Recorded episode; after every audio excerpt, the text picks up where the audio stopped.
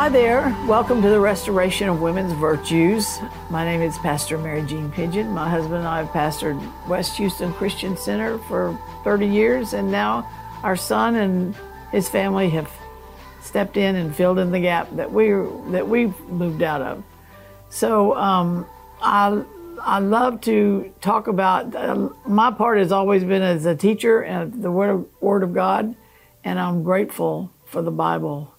I just want to encourage you to know that God has given us His Word. You know, a lot of times people say, why would, that they doubted that the Bible was the Word of God, but I doubt that any being that's going to be a God in my life certainly has knows how to speak and knows how to get his point across when he wants to say something.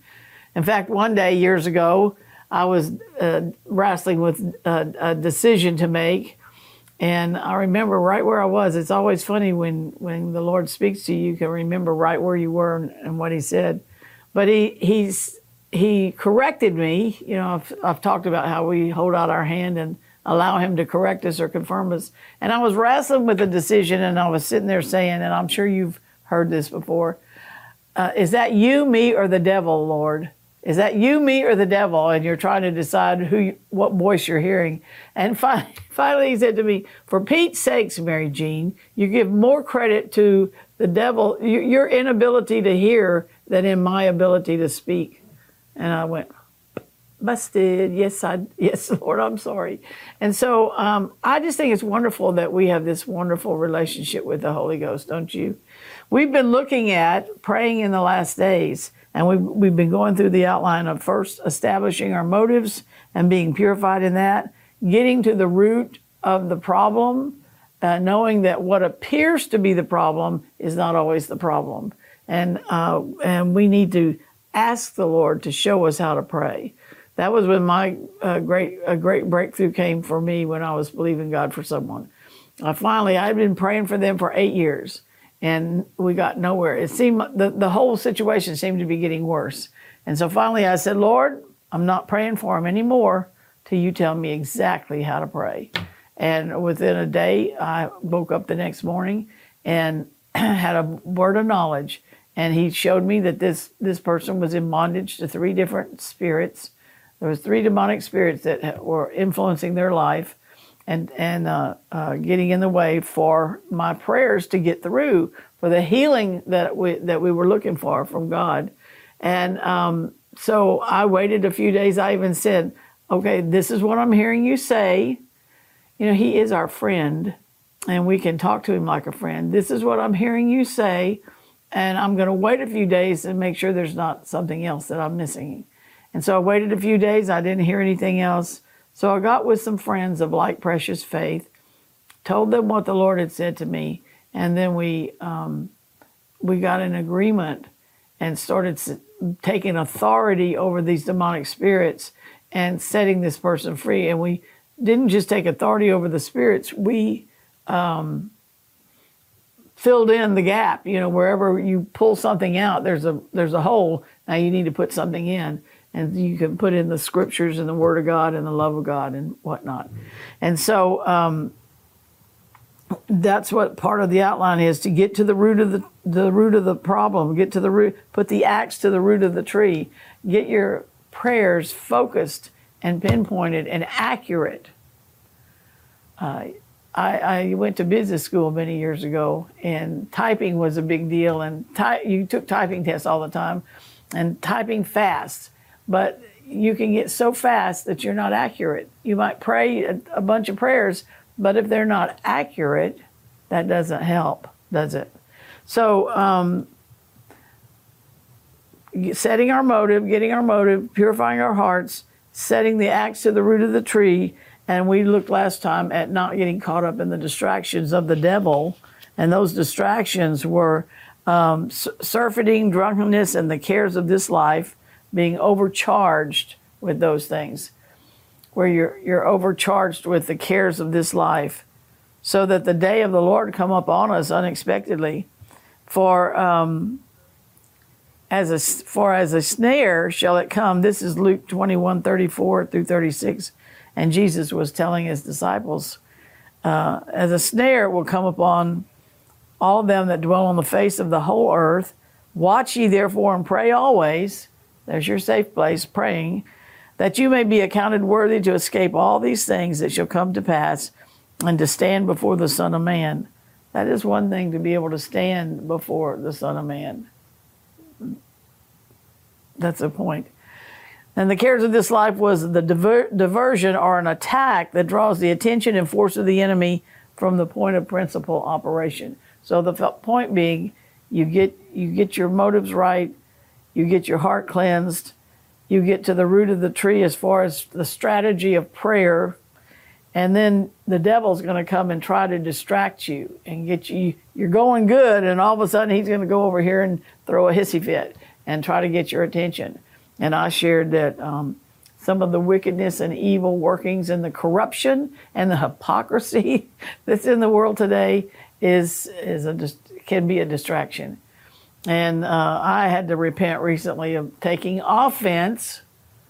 You know, love does not take into account a wrong suffered.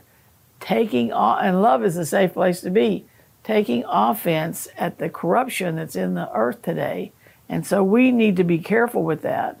And that can be one of the distractions, the cares of this life, and being overcharged with the drunkenness of the spirit, of our fleshly nature. So now we're going to look at staying focused on stirring up the gift that's in us.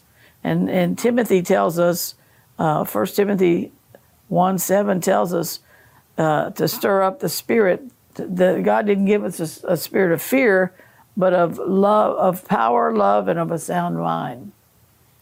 And that we are to stir up the gift that's in us. And build ourselves up on our most holy faith. That's what the Bible says in Jude. Build ourselves up on our most holy faith. So, okay, we've gotten our motive set. We're getting the axe to the root of the tree. We've got our motive position. We've purified our hearts, putting the axe to the root of the tree. We're paying attention to any distractions that the devil may bring our way. We're alert, you know, and we're quickened to that, and we're paying attention. I think the Bible calls that being sober-minded. We're sober-minded, and we're serious, and we're targeted on these things. And so stirring up the gift that's in you and being filled with the Spirit. And then one way to do that is to pray in the Holy Ghost, it says in Jude. But I wanted to share with you another way to do that is in Ephesians 5:14 through 21. This is really neat. It says, "Wherefore he saith, Awake thou that sleepest, and arise from the dead, and Christ shall give you light. See then that you walk circumspectly, or exactly and diligently, not as fools, but as wise, redeeming the time, because the days are evil." I've always wondered what that meant, redeeming the time. And how do you do that, redeeming the time? And I think this is the answer to it, actually. "Wherefore be ye not unwise, but understanding what the will of the Lord is. Be not drunk with wine, wherein is excess, but be filled with the Spirit, speaking to yourselves in psalms and hymns and spiritual songs, singing and making melody in your heart to the Lord, giving thanks always for all things unto God and the Father in the name of our Lord Jesus Christ, submitting yourselves one to another in the fear of the Lord." So this is how we stay filled with the Spirit. Redeeming the time, be not drunk with wine, wherein is excess, but be filled with the Holy Spirit, speaking to yourselves in psalms and hymns and spiritual songs, singing and making melody in your heart to the Lord.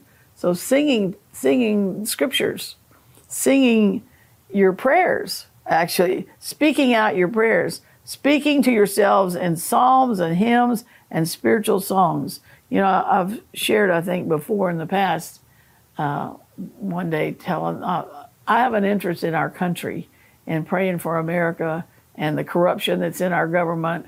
And pray, learning it, I'm saying, show me how to pray for this, Lord. Because I know one day I just was overwhelmed with all the junk going on.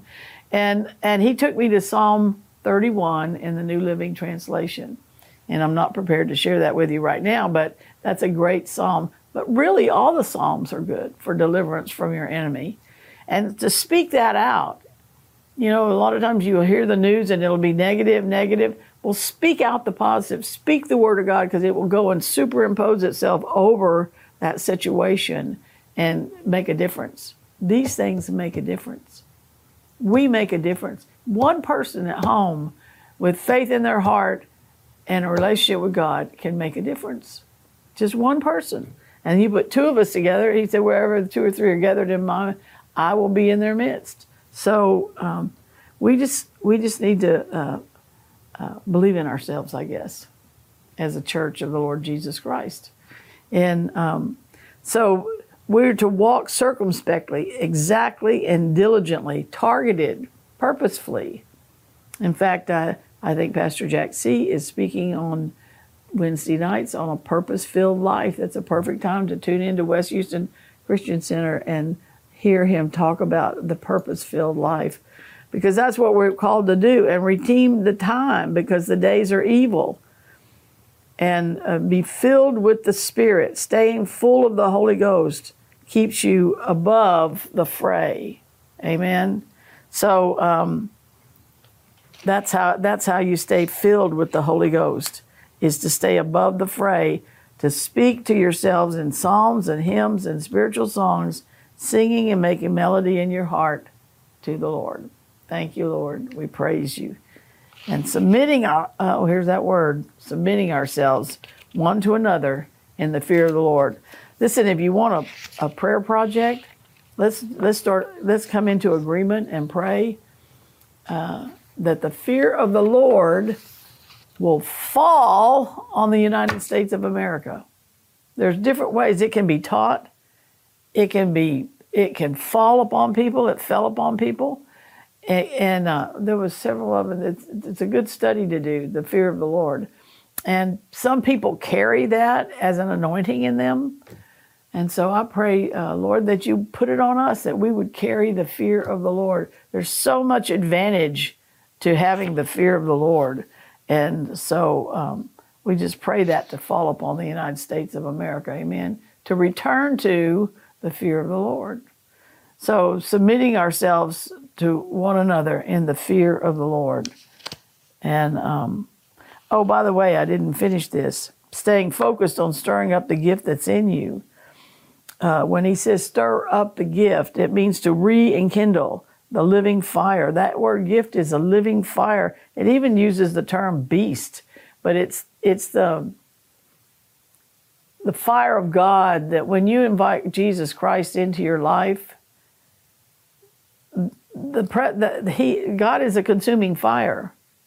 So that fire came in, I'm just remembering a time when I got focused on that. That fire comes in Christ, and takes up residence in our hearts, and it's that consuming fire. And he's saying to stir that up. God didn't give us a spirit of fear, but power, love, and of a sound mind. To rekindle the living fire, meditate the Word of God and the Holy Spirit. Meditate on the Word of God. I remember years ago, my youngest son went to Texas Tech in Lubbock, and I went up to see him for some reason. I don't remember now. It must have been Parents' Day or something. And while I was on the plane, I used the index in my Bible, and I just looked everything up about the Holy Spirit. And you know, by the time I got there, it was only an hour flight. By the time I got there, it's like I was drunk on the Spirit. I was just so so caught up in the Holy Ghost. So let's turn our attention to him. Let's build ourselves up on our most holy faith. See, that's what will overcome the cares of this life, the surfeiting and the drunkenness. That will overcome, that will swallow that up as we build ourselves up on our most holy faith, praying in the Holy Ghost. Amen. Thank you, Jesus. Let's see, where was I going to go here? I was going to go to the helper of the Holy Ghost. There's the things that we've looked at is praying in the last days has to do with establishing our motive, Because God, and remember the motive there, God deserves the glory for our prayers. He wants us to bear fruit to bring glory to the Lord. Why? Not because He needs the glory. We need to be a part of this. And that's a purified, that purifies our motive when we're doing it for His glory. And He deserves the glory. And it said, it's a testimony to the people around us that God is alive. Someday I want to share with you my many infallible proofs that Jesus Christ is alive on earth. It says in the book of Acts, there were many infallible proofs that Jesus was alive. And so that's when we get, when we get the fruit manifested from our prayers, it brings God great glory.